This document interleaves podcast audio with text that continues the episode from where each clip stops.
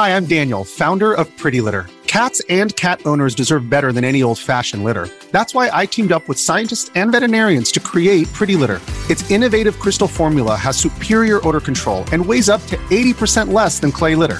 Pretty Litter even monitors health by changing colors to help detect early signs of potential illness. It's the world's smartest kitty litter. Go to prettylitter.com and use code SPOTIFY for 20% off your first order and a free cat toy. Terms and conditions apply. See site for details.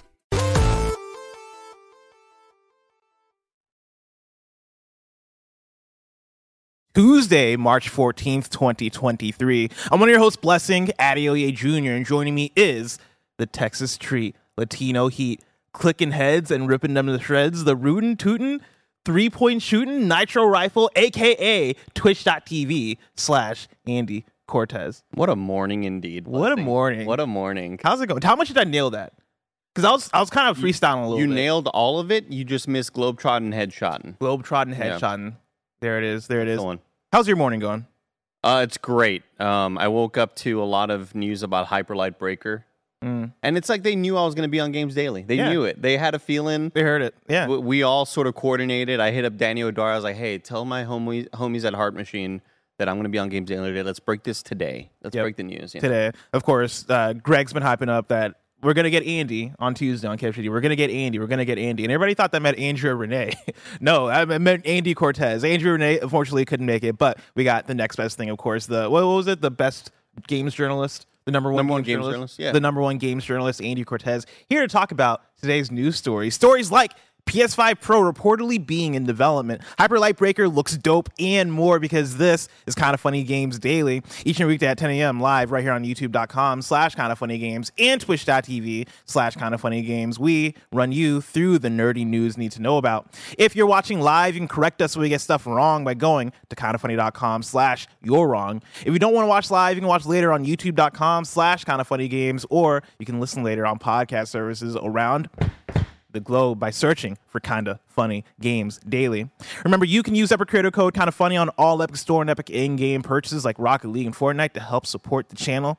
To be a part of the show, at kindafunny.com slash KFGD to write in with your questions, squad ups, and more. And remember, patreon.com slash Kinda Funny will get you the show ad-free plus a bevy of bonus content.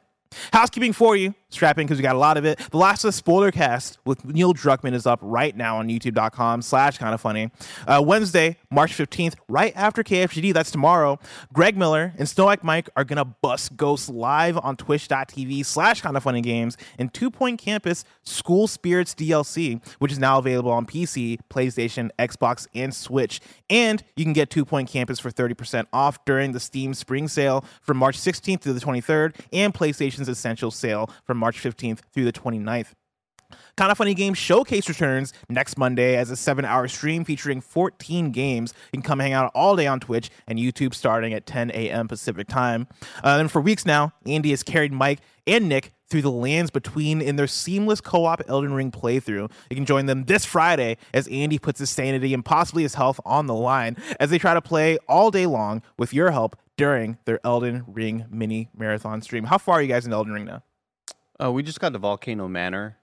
Oh, so you guys are really far. Well, you know, we got to Radahn, and you know, Radahn gave it to us quite a bit. Um, Oh, yeah? we got to the Radahn Festival. We were all there, uh, super hydrated, drink a lot of water before this big festival. We had VIP tickets. We got into like the I cool love a good festival. influencer tent uh, at the Radahn Festival. Were you guys doing Molly? We all of us were, yeah, Oh, and that's shit. partly why Radahn just gave it to us. We just like we couldn't last, and I was like, you know what? Let's move on to something else. So we got to Volcano Manor. Um, So you didn't you didn't beat Radahn? we did not beat Radahn. no, Oh. I mean we, we attempted like five or six tries, and it's like we're waiting for uh, the Messiah, Steve's the Source, which is um, Mike's character. Again, Okay. uh, just to reiterate, Steve's the Source.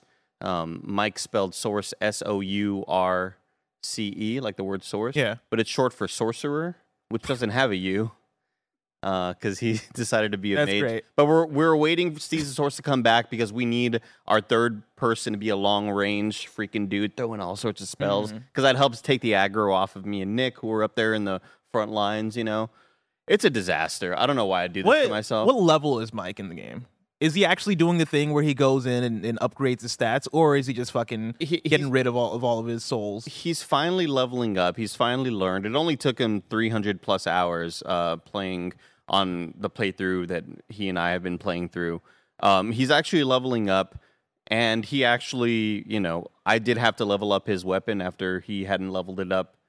After what? Again, you know, we got to Radahn, and it took him like all that time to level up. Well, what what the kind of single weapon, is he using? He was using a uh, a mace that like uh, it's a holy weapon because he's a he's a faith build, Jesus Christ. We use the Oh, power, yeah, yeah, power yeah. of Jesus Christ. Praise him. So he's Um, using like magic out of that.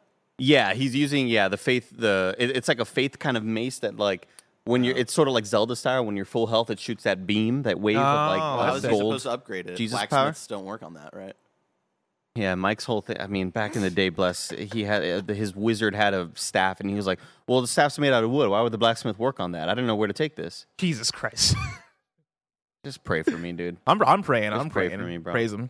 Uh, and then, as a reminder, it is review season still. Uh, so, episodes of Gamescast, PS Love You, uh, could be pushed around this week. Keep a lookout on your podcast feeds for new episodes. Thank you to our Patreon producers, Tripod Plus Plus and Delaney Twining. Today, we're brought to you by Honey, but we'll tell you about that later. For now, let's begin with what is and forever will be the Roper Report. It's time for some news. We have six stories today. A baker's dozen. starting with our number one. I, first of all, I see, see somebody in chat saying, "Isn't review season in the fall? Review season is all year now. It's year round. These games don't stop coming out. The, spring season is the new fall, and so yeah, look forward to some more reviews this week and probably in weeks to come. Um, but for story number one, this is a new report. And this is interesting because it's coming off of a conversation that me and Tim had, what, about a week or so ago about the PlayStation 5 Pro. This is from Tom Henderson at Insider Gaming, who reports that the PS5 Pro is in development, could release late 2024. Uh, his report reads like this. Insider gaming sources have confirmed that the PS5 Pro is in development and could release with a tentative release date of late 2024. Insider Gaming previously reported that a new PlayStation 5 with a detachable disk drive is scheduled to release later this year. It's understood that this new model will phase out the current PlayStation 5 to cut down on production and shipping costs, in spite of the widespread reports. This is not the PS5 Pro model. This is this is quote just the beginning of new hardware coming to PlayStation users this generation, said one source when talking about the detachable disk drive console. As for what the PS5 specs will entail, details are limited.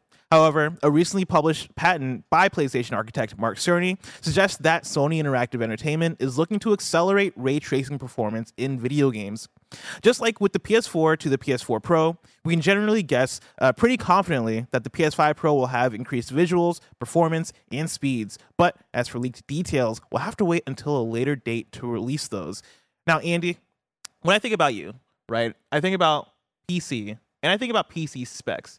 And one of the conversations I was having with Tim when we were last talking about this was what does a PS5 Pro bring? Do we have a reason to bust out a PS5 Pro mid generation, right? With the PS4 Pro, that came with the promise of 4K re- resolution, that came with the promise of HDR. Said 8K on the box. Yeah, I mean, well, it said 8K on the box of the PS5, I think. Oh, right, right. Yeah, which like you know maybe that's what the PS5 Pro, Pro is bringing. My question for you is somebody who is tuned into the the ray tracing and DLS all that shit on the on the PC side. That good stuff. What would you guess is coming with the PS5 Pro in terms of features? On the box, it'll say you can play Gotham Knights in 60 frames per second now. Finally, Yeah. finally. I thought you were gonna say 16K. it, it- no, it'll say 60 frames per second. Um, I mean, you got to assume that they are just trying to help bolster and get closer to what a PC SKU might be. I don't know if that's to maybe help out their future releases on PC and help sort of mitigate any issues that they encounter whenever one of the PC versions of the games gets out and shocker, it's not working super well or it's super unoptimized. Maybe they're trying to get closer to what a PC spec can be so they can try to keep things a bit more uniform. Um, I mean, you got to assume that they are just going. I, I, when I read this news, bless, I in my mind it's a lot sooner than we would think. But the pandemic was a long time ago, like when it started, and that was in the fall or winter of 2020. Yeah, And to me, that just seems like it happened a year ago. But it's like, that kind of makes sense to have a pro model come out four years later. That kind of seems like it makes sense, especially when we talk about these eight to 10 year cycles for these consoles. I would just assume it's going to have better GPU performance, um, a more consistent ability to get games to 60 frames per 2nd without having massive resolution drops like we've seen like we saw in games like Stranger of Paradise. I don't want to single you out Stranger of Paradise, but mm-hmm. to be able to get 60 frames per second, that game had to run at like 480p it seemed. And I feel like they do want to just lower the floor of what performance can be and look like on the PS5. Yeah, I think when we're talking about timing wise, this makes complete sense, right? I think usually when we're talking about console generations, you're aiming around like seven, eight years, depending on what generation we're talking about, and I could see a future that we're we're we're, we're making our way towards where console generations might be getting longer and longer because it is right now we are having to ask the question of okay, what is a PS5 Pro? When we get to the PS6, what is the PS6 bringing? I feel like right now there's not the big push in terms of what's happening on, in television or what's happening with fidelity. On the PC side, we talk a lot about um, things like DLSS and things like the, the, what you what you get with Nvidia and other stuff. Um, but are those core features that you can fit into a PS5 Pro or into a next generation console that'll that you can put on a box to go, hey, this is why you're buying this thing. Like this is what is I, this is the next foray into what's taking games to the next level, right? I, I I think that's what I think about in terms of why you would do a PS a, a, a pro console. That said, yeah, if we're talking about seven eight years, the PS5 came out end of 2020, end of 2024 sounds right. That's that's around the halfway point of the generation you'd imagine. So I think that works out.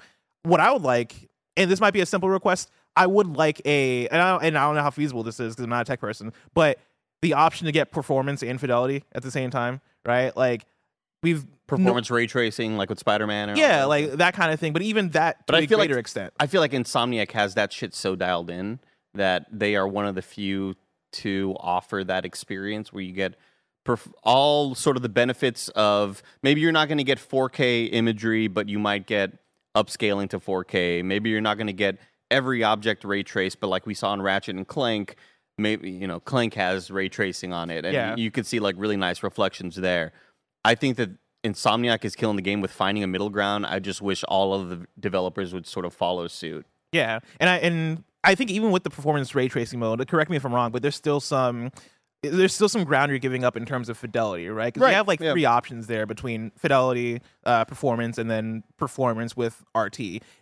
If I can get the best of all worlds and I can have a console that is able to make it so that more games are able to do, hey, you can play this in 60 FPS or even like a higher frame rate, uh, along with high fidelity 4K visuals, and then also get the ray tracing, like have all that stuff available at the same time. I think that would be the dream. I don't know enough to know if it's the console that's holding that stuff back versus maybe just the difficulty of development and the resources that you are putting towards each of the, each of those things. But for me, like that a bit of both. Yeah. bit of both. Yeah, like for me, that that's up there in terms of what I'd want, and then I'd like a smaller console. Like the PS5 is a, is a juggernaut, right? Like that thing is is is huge, and having that sitting next to my desk, like that thing is like halfway up, or maybe like even like more than half of my desk, because I have it on the floor right next to where, uh, to where my desk is. Um, and so like if you can make it a bit more slimmer and then add in a bit more power, I think that'd be fire. But then aside from that, I honestly don't know what you would do for a PS5 Pro console that you can put on a box to make people go, "Oh damn, I need to pick this thing up." I don't know if there's anything you can do, honestly. I think if anything, maybe availability might be Yeah. nicer. I think um, for the enthusiast market, that's definitely where people are going to be. I feel like that's where they're going to target. But the overall, the overall fan base just wants the PS5. Like, I don't see if unless you're unless you're telling people, hey, guess what? You're going to get all this sort of crazy uh, PC settings you might get for Call of Duty or whatever. You know what I mean? Like whenever a, a shooter comes out on console, there's always the complaints about not enough settings for like I want the full FOV slider. I want all these sort of options that I get in a PC version. Um, aside from that, I kind of agree with you. I think that is kind of a, a tougher thing to sell, especially when PS5s were only really made readily available within the last like six months or so. You know, Yeah. Mike, it sounds like Blessing wants the visual triangle. What's the what's the visual triangle? Oh, the visual triangle, Blessing. Come on, it's something that I'm uh, trying to get off the ground going. Whenever we do it, whenever we do, This is like another WND's thing that like the uh, Andy Cortez patented terminology. Kind you need of. to like publish a glossary. kind of whenever we do uh, sponsorship stuff with Nvidia, You know, they're always like, Andy, like you love the tech that we do. Like, is there a way to talk about it? This is not sponsored, by the way, but it's like Nvidia. You can buy this from me if you like. The visual triangle, bless. Uh, resolution, right? Mm-hmm. Yeah. 4K, 8K, whatever the hell you want. Good stuff. Yeah. Frames per second, 60, 120. My favorite. And on the bottom right, like visual quality when it comes to like the highest textures, ray tracing, all that sort of shit. Why only get two of one, bless, when you can get the best of all worlds within Mm-hmm. And that's what I want. And that's what I want, Yep. right? Like, and I I think that could be the move for the PS5 Pro, and mainly because I don't know what else is the move. Like, what a uh, I- I don't know if there is a new HDR or a new like uh, a thing that is becoming more normalized when it comes to televisions, right? That like that people are trying to get in their living room, right? Like the, the average person is going to go to the get, to the store to get a PS5 Pro to then like pair it up with my new TV that has all these features. Is that a thing that's out there, or is there something we're missing? Is there something in terms of cloud technology that could be implemented with the PS5 Pro that could take it up to the next level? I guess that's the th- that, that's the thing I'm curious about. Um, is DLS the DLSS is it is that an Nvidia specific thing That's or is, NVIDIA specific. Okay. yeah. So AMD has their own version called FSR, um, and they are all sort of different tech that uh, sort of uses AI in a sense to make the game run better. Where they will they'll upscale. It's sort of like the old school version of checkerboarding back Yeah. in the day, you know.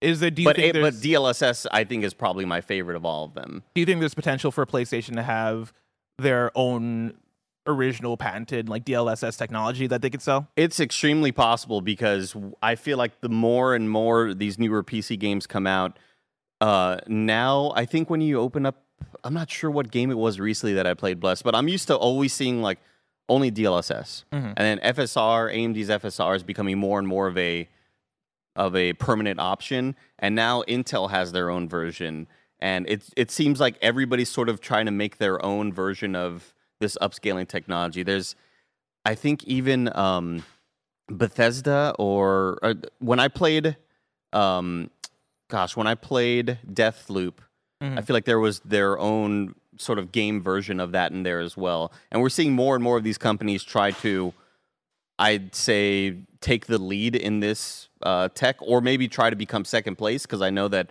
Uh, NVIDIA and DLSS sort of are leading the way there, and AMD is getting better and better with each new release. I do feel like every sort of company wants their own piece of the pie there. Interesting. Well, well, we're gonna have to see. Story number two: Hyperlight Breaker has been delayed to fall, and it also looks dope as fuck. Uh, this comes from George Yang at GameSpot. Developer Heart Machine and publisher Gearbox have announced that Hyper Light Breaker's early access period on Steam has been delayed to later this year in the fall. It was previously set to launch this spring. A new gameplay trailer was revealed showcasing the roguelite's features, including infinite open worlds and an endless amount of weapons to wield. Hyperlight Breaker is a 3D action adventure game set in the world of Overgrowth, where players are tasked with overthrowing the Abyss King. The game can be played in either single player or co op. Hyperlight Breaker was first announced in March 2022 for PC as a follow up to 2016's Hyperlight Drifter. Now, I saw this trailer this morning and I knew it was a dope trailer because as soon as I watched it, I was like, yo, I gotta tweet about this. Mm. And I tabbed over to Twitter and I saw that Andy Cortez had already tweeted about it. That's how I know. When most of us are like, yo, we gotta talk about this shit on Twitter, you know it's a banger. Andy, you are the number one Hyperlight Drifter fan in my life. in the world. How do you feel watching this new trailer? Extremely excited, um, especially after not falling completely in love with Solar Ash. This seems like exactly what I want from Heart Machine. It's sort of a 3D version of what we got with Hyperlight Drifter. Uh, Hyperlight Breaker is going to be a roguelite, and that seems so sick as hell. It's essentially what it seems to me is like Heart Machine's version of Risk of Rain. You can play it solo, you can play with multiple people, but each world is going to offer new challenges, and you're going to have a. Sh- when they say new, uh, endless loadouts or infinite loadouts or whatever, that gets me so excited because I feel like a couple of the roguelites I've played recently, especially with um w- with uh oh gosh, I'm blanking on the name. No, I mean definitely Returnal, definitely uh, not Returnal because Returnal like brings it with the weapon variety, right? Like Mm-hmm. sometimes you may not have uh, the super sick weapon, but you have that shotgun with a slug shot. Yeah. That's dope as hell, right? Um, I'm talking about the one where you're making your farm, where you're making your uh, Oh, Cult of the Lamb? Cult of the Lamb. Cult of the Lamb kind of bummed me out um, because it didn't bring all of the variety in in loadouts and going out on an adventure and feeling like, oh shit, this time is going to be the run. I am so stacked because I have blah blah blah and this and that. Like when Mike, Nick, and I have played, um, we've played a shitload of like roguelite games. That's just kind of what we do after these kind of funny games daily streams. Um, and when we played this game called Myth Force, which is a four player, uh, looks like an 80s cartoon 1st person game, and you are crawling through dungeons and you're getting the sickest like power ups. That's the sort of stuff I want out of a roguelite. I've been recently playing um, the Ca- Return of Castlevania of Death, Dead Cells Oh hell yeah. a lot of fun. Like, and that's the sort of loadout stuff that I really, really look forward to. With Hyperlight Breaker, I really hope that they bring the heat with these infinite loadouts. Whatever that, whatever that means, I hope that it is going to kick ass because I want to go out knowing, oh, I have the weapon I love, and I have this one ability that gives me health back on each hit. Like exploring these worlds is going to be great. Their art direction is phenomenal. This game is going to be so awesome. Yeah, I it, it- it's crazy how much in the last I'd say few years it's been confirmed for me how much I fucking love roguelites. Right? Because it started early PS4 generation with uh, Rogue Legacy when I finally got my hands on that, and I was like, damn. Oh man, this game is, is procedurally generated and like, oh man, the levels are randomized. And me really learning what a roguelite was from that game. Some say the best episode of Blessing Show. Yeah, I mean, some say, some would say, yeah, go check that out. Um, but yeah, like that Rogue Legacy was such a a banger for me, and it was so addicting. And then that then led into Dead Cells, and Dead Cells took it to another level where I was like, oh man, like it's that same kind of feeling, but also it looks fantastic, and like the gameplay is there, and all this stuff. And then you get to Hades, and then you get to Returnal, and like I talked about in that episode of the Blessing Show, more and more we're getting roguelites that are expanding the idea of what a roguelite can be. And you know, you talk you mentioned the infinite loadouts thing, which sounds dope as hell. I look at where they talk about infinite open worlds and I'm like, what does that mean? Cuz that is a thing that like if they if they're able to nail that, if they're able to hit that, then that can be incredible. I mean, that brings it a little bit back to the promise of No Man's Sky and when we got like those original trailers and then them flying off a planet and then zooming out and having like 17 quintillion or whatever the number of planets were uh, and going to a planet and being able to create like your own your own journey right? Like explore the way you want to and and and possibly explore worlds that have never been explored before right? I think that is such a cool idea. And them being able to procedurally generate open worlds from what we've seen in the trailer the art style looks dope. Like i'm kind of with you on solar ash where i thought solar ash was good. It didn't blow me away by any means. I did really enjoy the art style though. Mm-hmm. And it looks like they're taking a lot of those art style elements from solar ash and mixing that with this different genre and mixing it in with the world of hyper light drifter which i know you love and i know a lot of people love it seems like they're making a lot of the right decisions with this and you describe it as their risk of rain which i think is apt and i also look at it as a as a returnal as well right? Where you saw Housemarque go from hey let's make resogun let's make alienation let's make uh these 2d arcade games and then transition it into like this bigger 3d thing and really go hard and really market it and really make it something special so far that looks like what hyper light breaker is uh and i'm all about it. Again the gameplay looks dope. The action looks dope. It looks way more actiony than uh, even solar ash uh, was. Um and yeah i i'm i'm all about it. Yeah, the focus being on combat really excites me, and I know that uh, um, Heart Machine's combat in the past has been so on point. So yeah, I'm super stoked about it. I saw some people replying to Heart Machine, and that Twitter account has been doing a great job of kind of um, you know stopping any fears that people might have. I saw one person reply, "Infinite Worlds." That kind of that kind of worries me, right? Like, yeah what does that what does that mean in terms of what I'm going to experience in the game? And uh, Heart Machine keeps on pointing to the documentary that Danny O'Dwyer, our friend, is working on uh, with Noclip because Noclip has been doing sort of a here's making the game in progress, and they've been releasing episodic uh, or episodes of the making of Hyperlight Breaker, which is super exciting. I don't mind that it's delayed. I, I I know that a lot of people were super looking forward to that, but much like when Hades came out, I hopped into that early alpha access or whatever it was for Hades and put it down. I didn't play it again until it came out two, three years later or whatever it was. So that's probably going to be the case for me. I don't want to burn myself out on, or, you know, I know the whole process and the whole uh, reason for these early access games is to give the devs a better understanding of what works and what isn't working, and they have they they rely on so much community feedback for these early access events. I, I'd rather just kind of play the game when it's ready to See, go. That's where know? I'm at. Is I think it's dope that they're doing doing early access because that worked out so well for Hades, and I Yeah. think in a in the roguelite genre, tweaking uh, tweaking like the uh, based on player feedback, uh, like across a wide player base, is very important and very good because it is the thing of. All right, at what rate should we be dropping these kind of items? Like, what kind of? eh, They're so systems based. What's that, broken? yeah, That's like figuring out what's broken in this thing in this game system where anything can happen, especially when you're talking about not only infinite loadouts but infinite open worlds. Yeah, like you want to continue to test because you want to make sure that you get the balance right. I think at that point it's all about balancing. Um, and I'm with you that you know Hades 2 was announced and they they announced that they're going to do early access, and I think that's going to drop. I want to say they said uh, later this year. I'm not gonna play that. Like I'm, I'm like, cool. Y'all beta test the game for me. When the game comes out, then I'll actually play the final thing in the way, same way that we did with Hades. And that, and you know, we played Hades, and that was such a fantastic experience because they went through the, the that period of early access. I'm hoping that Hyper Light Breaker kind of gets this, the, uh, the the same thing, and I'm hoping that yeah, like that leads to things like the Infinite Open Worlds thing actually hitting because I, I understand where that fear comes from because you go back to No Man's Sky or you go back to you look towards something like Starfield and you have this promise of oh yeah you have all these worlds to explore. Okay well too ambitious? is it Yeah. too ambitious? Are, is is the content going to be good or is it going to feel like I am getting these bland like unoriginal um, worlds to explore because it's all made by a computer right, Right. like am I going to be getting something good out of this? I think early access is going to help with that. And then also you know I want them to try. That's my thing is is there a chance for that idea to fail? Sure.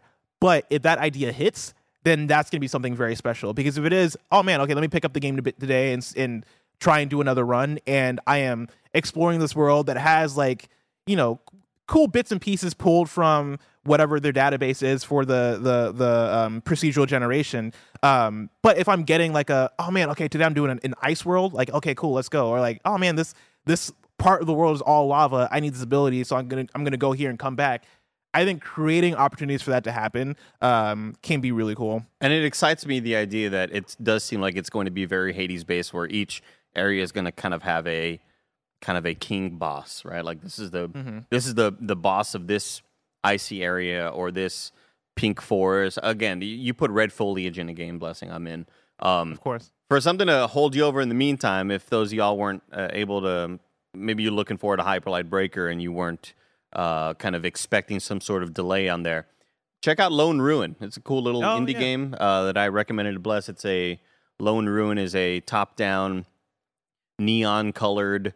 Everything is like blue and purple and pink and totally my vibe, and uh, and it's pretty neat. It's just very very simple. It kind of removes all of the the big story elements I would say out of like most roguelites, which some people don't like, but I do like that this is just hop in and don't think and just Yeah, play straight to the game and have sick ass uh, abilities. So this is a, a pretty cool one. And I think this is like one of my one of my favorites this year of just laying in bed, turning on the Steam Deck, putting on a couple episodes of My Hero on. You know what I'm saying, Barrett? Oh man, Let's dude, go. let me tell you, Not bro. Levitar show. Let me tell you. Oh, that too. That too. Yeah. that's also the thing I, game. I love about ro- roguelites is that a lot of roguelites make really good podcast games. Like that's how I spent over 30 hours playing Returnal. Is like that was my game where I was just knocking out all the podcasts that I had stacked up. Same. Uh, I do want to shout out uh, Pat Spence on Twitter. Um, replied to my tweet when I tweeted out that uh, this game looks sick as hell. Um, uh, there's previews up for Hyper Light Breaker. The Polygon preview has this quote, which gets me excited. They say, Get me in there. Give me the let's- preview. Let's get in there. Uh, let's break it down. In Hyper Light Breaker, you hack and slash enemies a la Hy- Hyper Light Drifter, glide across surreal and picturesque uh, expanses a la Solar Ash, get bludgeoned by giant brutal bosses a la Dark Souls and Elden Ring, and can team up with other players to overcome challenges a la Destiny 2. Come on, man. like, come on, bro. This sounds sick as hell. Jeez Louise. Like I know I said I'm not gonna play the the, the early access. I might peek in there. I, I might peek in there just a little bit. To Uh, You see know, I had up. I hadn't seen this part of it either, Bless, and now I'm like, oh my god, dude, come on. Yeah, like let's fucking because go. we've seen we've seen the previews of like there's one of the enemies that straight up just looks like blood-starved beast. You know what I mean? Mm-hmm. Like just a big ass kind of wolf looking werewolf sort of thing, and you know that you got to be dodging and parrying at the right moments. God, a, a neon a neon Dark Souls esque game with all those fucking colors is like the town, most bro. Andy Cortez thing. That- that- that's based in the world of Hyper Light Drifter. get out of most town. Andy Cortez shit possible. Um, do you think I need? Do I need to play Hyper Light Drifter to play this game? Do you think? N- no, because Hyperlight Drifter's lore is very Souls like, where it is like you're not being told anything. You're not watching cutscenes. Like, well, you're watching some cutscenes, but there's no dialogue. All the dialogue in the game is all based on little drawings. So when you talk to somebody, they talk to you in like a series of three drawings. Here's what happened. Here's how my life was. Then this dude came to town and just destroyed everybody. Now I'm alone here, and like that's how you're kind of getting uh, the story come uh, come across to you. But you should just play it anyway because the boss fights are super fast and frenetic and awesome as shit. And every time you clear a whole room, your character goes whooshing, and then your fucking drifter just sticks your little sword in the ground. I might it's pick the, it up. It's the it's incredible. I. I was talking to a friend about this recently because I realized this about myself. When it comes to difficult games, give me like a 3D game and I'm good. Like give me a Dark Souls or like a Bloodborne or Elden Ring or whatever, like a Sekiro or Wo Long. I can handle myself pretty well. If you give me something that's either 2D or top down, that's where all my skill just dissipates. Like uh, that's why like Hollow Knight is is such a difficult one for me to get into because the idea of engaging in difficult combat in 2D just destroys me for some reason. I can do it in 3D all day, but 2D just fucks me up. Well, you do have the different axis here of it being sort of top down. You know, I think Yeah. side scroll, side scrolling difficulty is certainly uh, a different taste of difficulty. You know, like in Hollow Knight, I think that is. I understand where you're coming from there, but the idea that this is essentially a neon Legend of Zelda, um, Link to the Past type game where you have a sword and a you have a fucking gun or you have a sword made out of hard light and you have a Oh, either cool. a pistol or a shot. Hard shotty. light. Dude, That's crazy. I'm telling you, bro. Play play Hyper Light Drifter. Yeah, it's pretty good. That's dope. Before we get into story number three, I want to let you guys know about patreon.com slash kind of funny games. Over on patreon.com slash kind of funny games, you can get the show ad free. And speaking of ads, let us tell you about our sponsors. Shout out to Honey for sponsoring this episode. Honey is the easy way to save when shopping on your iPhone or computer. And thanks to Honey, manually searching for coupon codes is a thing of the past. And we all know there's nothing better than the feeling of saving money. Honey is the free shopping tool that scours the internet for promo codes and applies the best one it finds to your cart. When you check out, the Honey button appears, and all you have to do is click apply coupons. You'll wait a few seconds, you see the fun little dancing guy. Honey searches for coupons, and it finds you the best ones. And then you just watch the prices drop. We here at Kinda Funny have been using Honey for years, and it's helped us save thousands on tech, costumes, food, you name it. Honestly, I just love how easy it is to just set and forget and save. That's the best part. Honey doesn't just work on desktops, it works on your phone too. You just activate it on Safari on your phone, you save on the go. If you don't already have Honey, you could be straight up missing out. You can get PayPal Honey for free at joinhoney.com slash kinda funny. That's joinhoney.com slash kinda funny. This episode is brought to you by Reese's Peanut Butter Cups. In breaking news, leading scientists worldwide are conducting experiments to determine if Reese's Peanut Butter Cups are the perfect combination of peanut butter and chocolate. However, it appears the study was inconclusive, as the scientists couldn't help but eat all the Reese's. Because when you want something sweet, you can't do better than Reese's. Find Reese's now at a store near you. Another day is here, and you're ready for it. What to wear? Check. Breakfast, lunch, and dinner? Check. Planning for what's next and how to save for it? That's where Bank of America can help. For your financial to-dos, Bank of America has experts ready to help get you closer to your goals. Get started at one of our local financial centers or 24-7 in our mobile banking app. Find a location near you at bankofamerica.com slash talk to us. What would you like the power to do?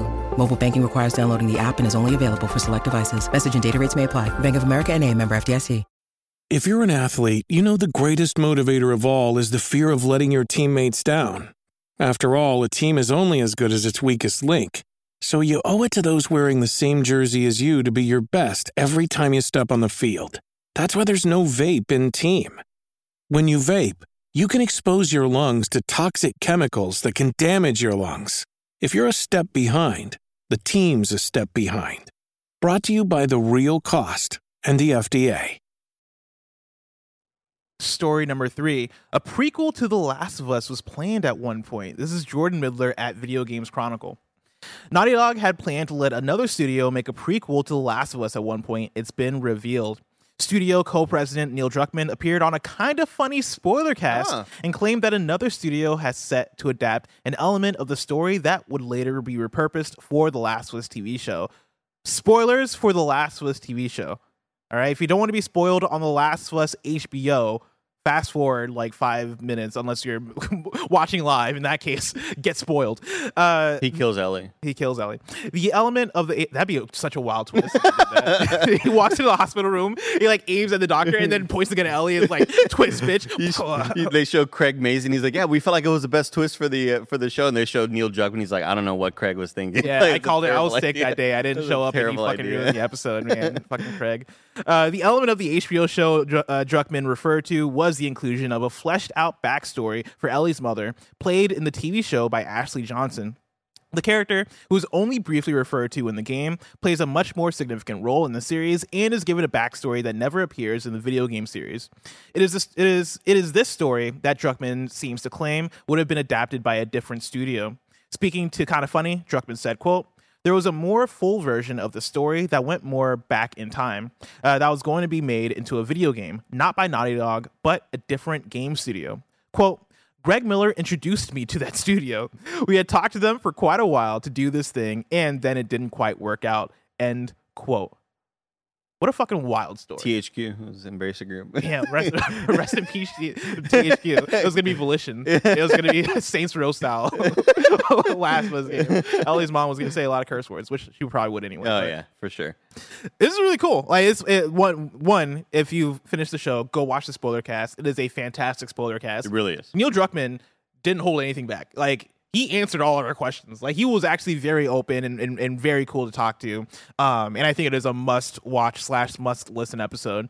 But also, yeah, like we got a lot of tidbits like this, and I'd say this is probably one of the of maybe like the two biggest stories to come out of that interview. The other one being that like Naughty Dog has for sure chosen their, their next game that they're going to work on. They didn't Neil didn't tell us anything about it other than like, hey, like we know people want The Last is Part Three. Can't talk about what we're working on next, but it has been decided, and we have reasons for why we decided on that thing, which I think is a pretty cool tidbit that he shared. We're playing. Well, yeah, we selected the thing we are all most excited for. Yes. Which I gotta assume is not The Last of Us Three. I don't think it's Last of Us Yeah. Three. Yeah, I think it's gonna be a new IP. Um, especially uh, not only that, but also uh, some people in the comments mentioned that when Greg is talking about, all right, well, yeah, the next project as well as factions, right?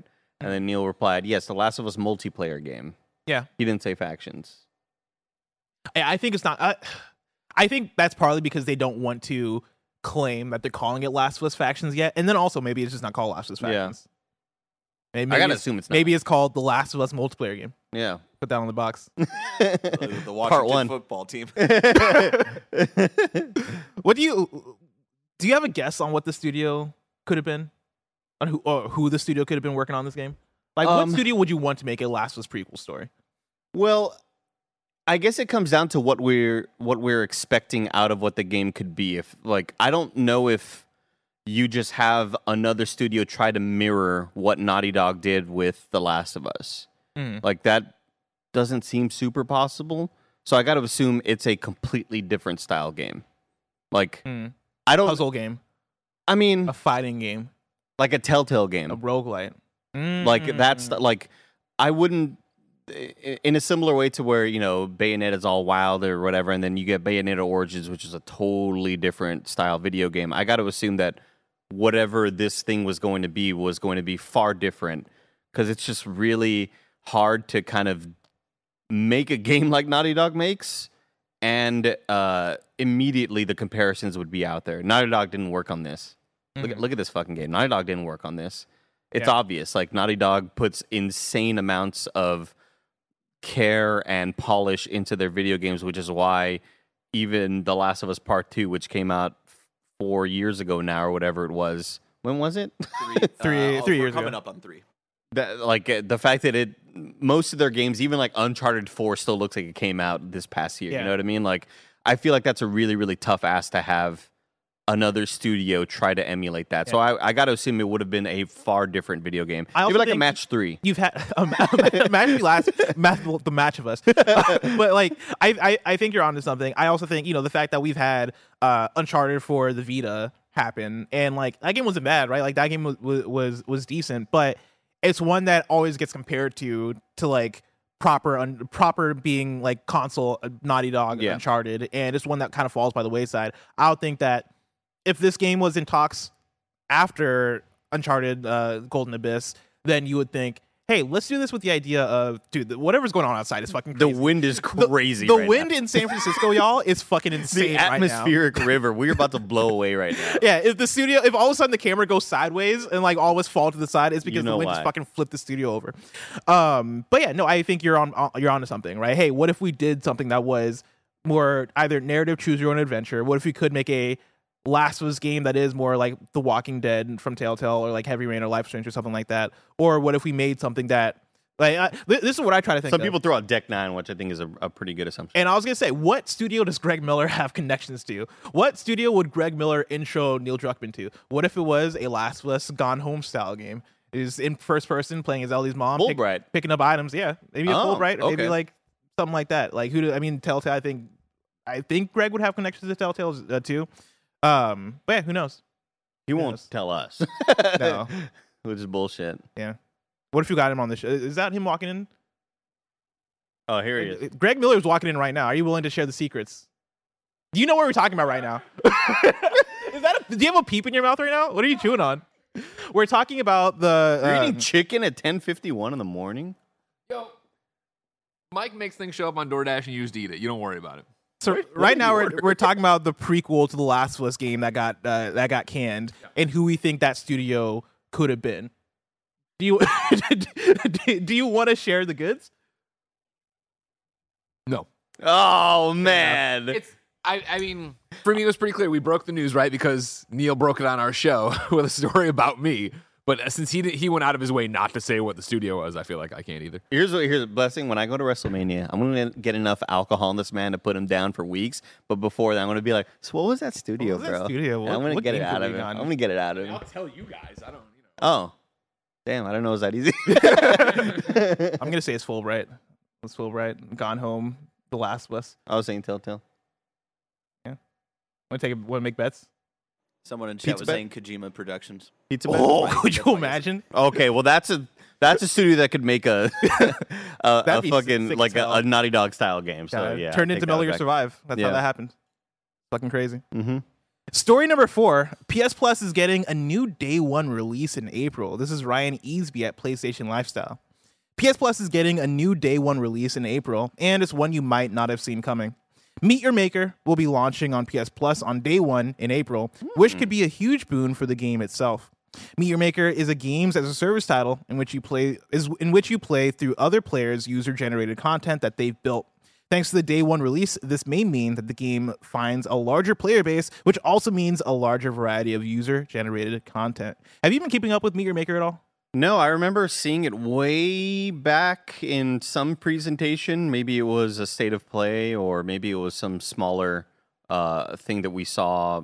I don't remember when this was, but it the main character reminded me a lot of the main character in Loot River, and I just get sad about how Oh. that game kind of came and went. Did you did you ever check out Loot River? I did, and it, it just wasn't for me. I just I wasn't a huge fan. I of it. forgot that came out. That looked so cool when we saw it in the showcase. Yeah, yeah. Yeah, this is one. The, the I remember when the original trailer dropped for Meet Your Maker. I want to say it was sometime last year, and I I thought it looked really cool. I still think it looks really cool. The beta came out. I've not tried the beta, but the idea of you are playing through other users' generated dungeons, and they can like make these fucking kill rooms for you to, to to get through. I think it's clever. I it comes with the worry of games that have a focus on user generated content. You need a lot ha- of fans for that. You need a lot of fans for that, which I think is really smart that they're putting putting it on PS Plus.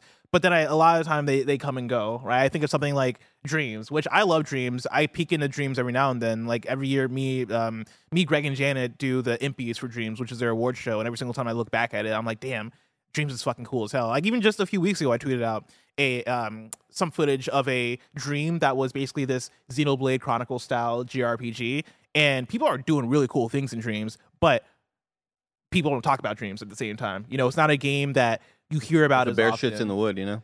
Yeah, like I Meet Your Maker. That aspect of it worries me just from the user generated, and also is the user generated stuff going to be good? Are you going to have a player base that really like brings the heat and is able? Oh wow, this clip looks interesting. That brings the heat. This Dude is fucking crawling on the ground. What the fuck is up with that? Um, that brings the heat and like is and you know a steady flow of user generated content, and also progression through that stuff that is satisfying to play through. Um, Like, are they coming for Roblox's stuff? You know what I mean? Yeah. Are you gonna walk into like? I swear to God, a blessing. Every time I get, go home, visit my family, my nephew and nieces are always playing Roblox. I'm just like, please stop playing Roblox. it's please, like it's a different world because like it's like they have their own console It, in it that game. It truly is like.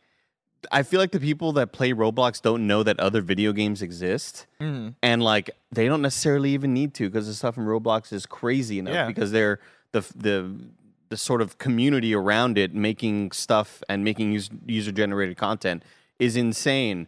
And I do I completely agree with you that I think it's so difficult for a game like Meet Your Maker, which again, good on them for going to PS Plus and you know opening themselves up to a wider audience.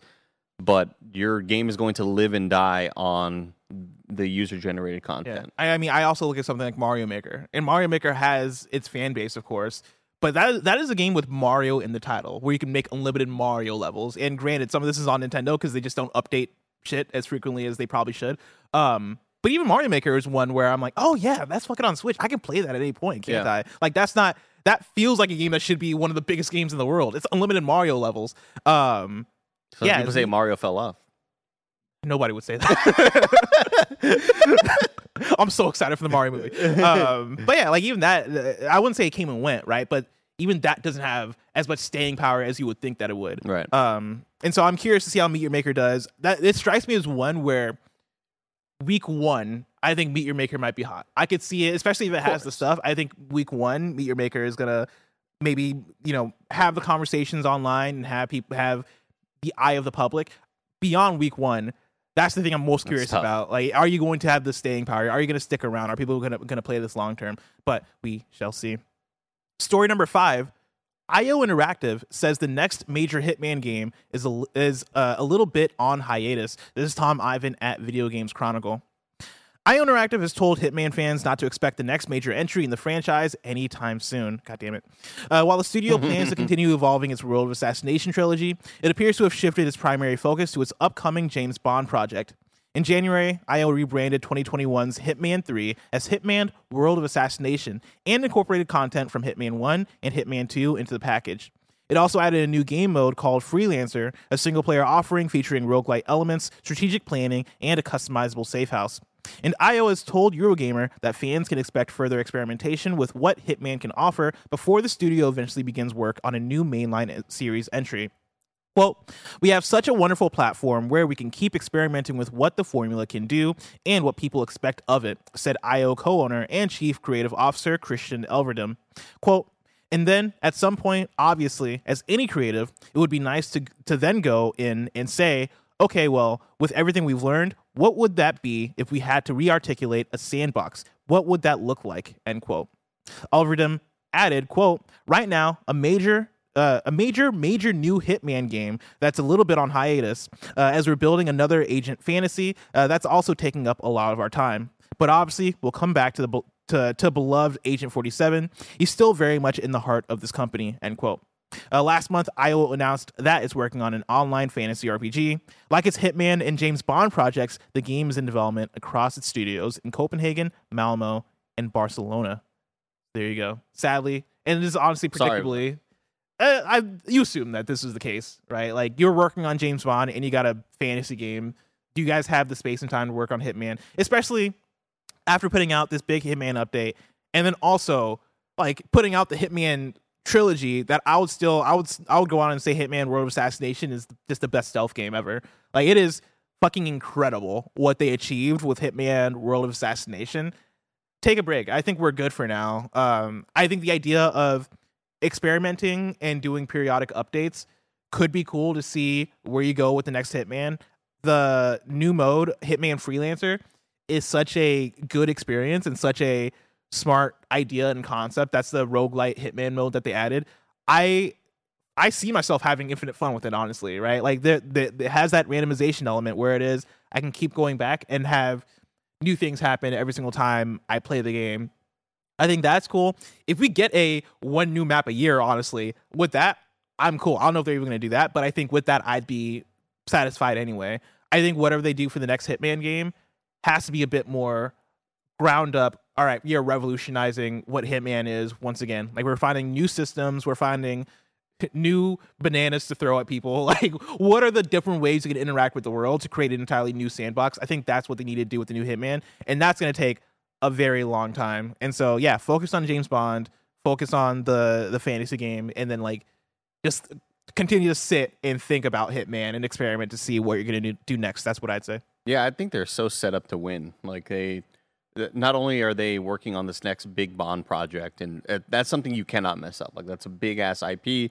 You have um, a lot of, uh, you have a lot of sort of status behind your name at IO, right? A lot of people are going to expect a lot out of this uh, new Bond game, but I think they set themselves up to exceed uh, to succeed with this sort of roguelite mode in World of Assassination, where it's almost just like a platform now. Yeah. It's not necessarily like you don't have to necessarily worry about making a brand new campaign for whatever this DLC could possibly be in the future for Hitman. I know they said it's on hiatus, but like you just mentioned, there can be smaller updates in the future that don't need to be massive because they are now this sort of platform that you can just add a couple new weapons here and there. Add it like there's so many. It opens them up for smaller wins that don't necessarily need to be massive content drops. And I think it's super smart.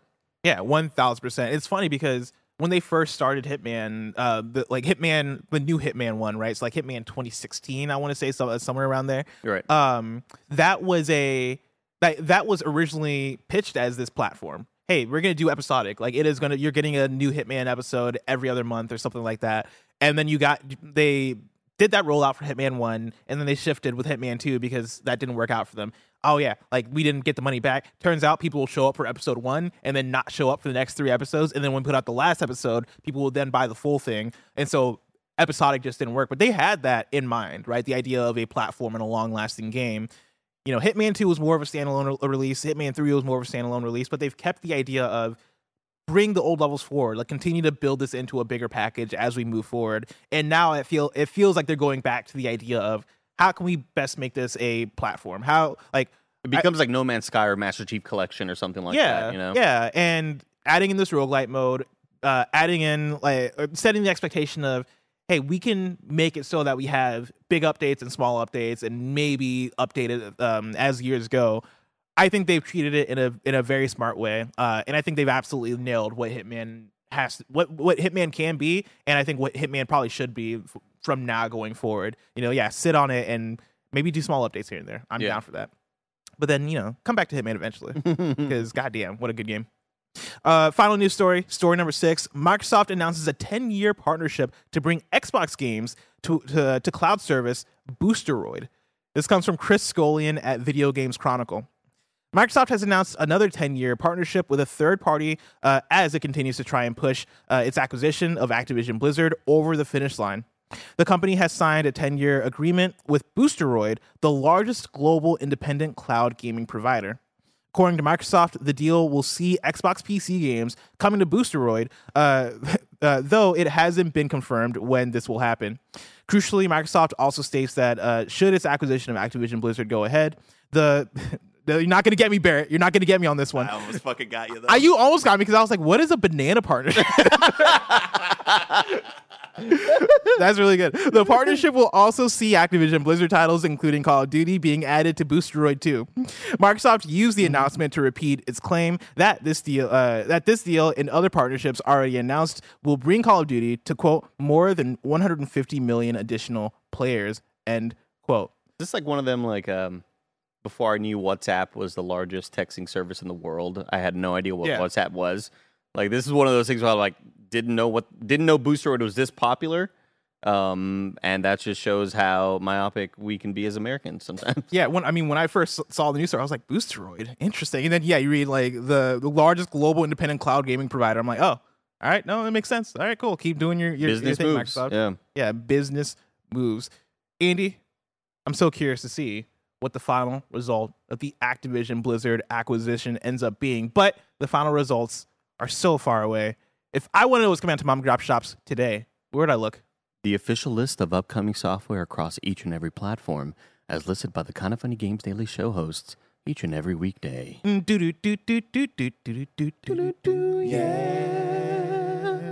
Does your family not use WhatsApp?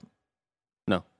Interesting. No. I guess my family. So my family spread out. Like globally, and so I guess that makes sense why we would, we would use up WhatsApp. But I always like I keep thinking of it as something that everybody uses. I started using WhatsApp because of Lucy, Tam, and Simon. And then I mm. hadn't really used it since, ever since Lucy British. and Tam moved over here. Yeah. But like, yeah, that's when I started using it when we were having our Overwatch dates. That's funny because I still message Tam and Lucy on WhatsApp specifically. That's amazing. if I need to text I them, love that. yeah, specifically. I never thought about the fact that they probably just have American numbers. Out today, we got Escape from the Red Planet for PC, Vernal Edge for PC, PS4, PS5, Xbox One, Xbox Series X, and Switch. Legend of Heroes Trails to Azure for PC, PS4, Switch. Terminal Velocity for uh, Boosted Edition for PC. Valheim Game Preview. Now you're not getting me. You're not Yeah, getting he, me. that was the last second Hail Mary. banana game. I saw you type that in. uh, Valheim Banana Game Preview for Xbox One and Xbox Series X.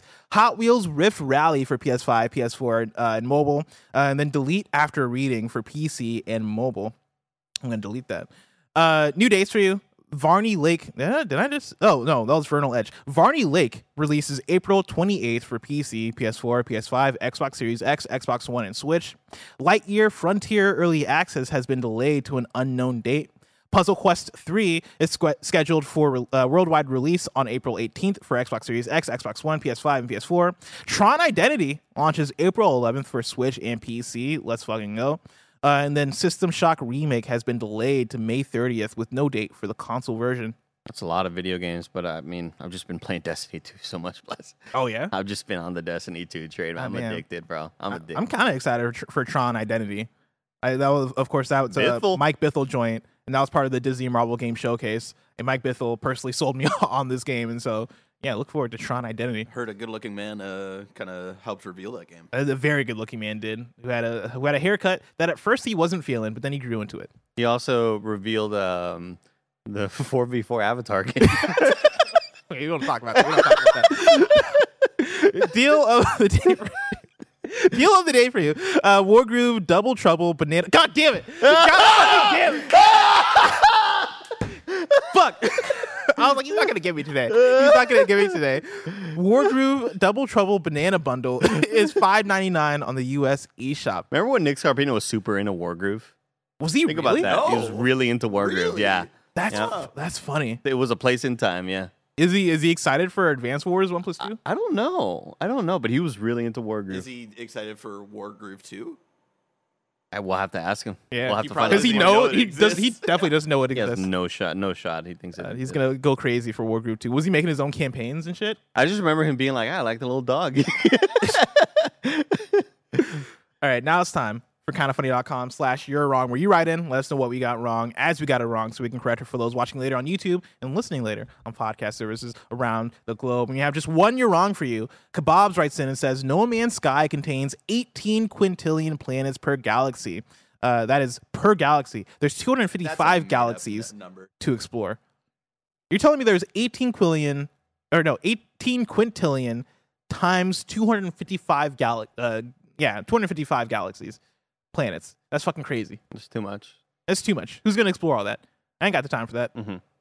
I got, I got a job. if I was jobless, maybe. if I didn't have a full time job, maybe I could explore that I'm, many planets. I'm playing Destiny too.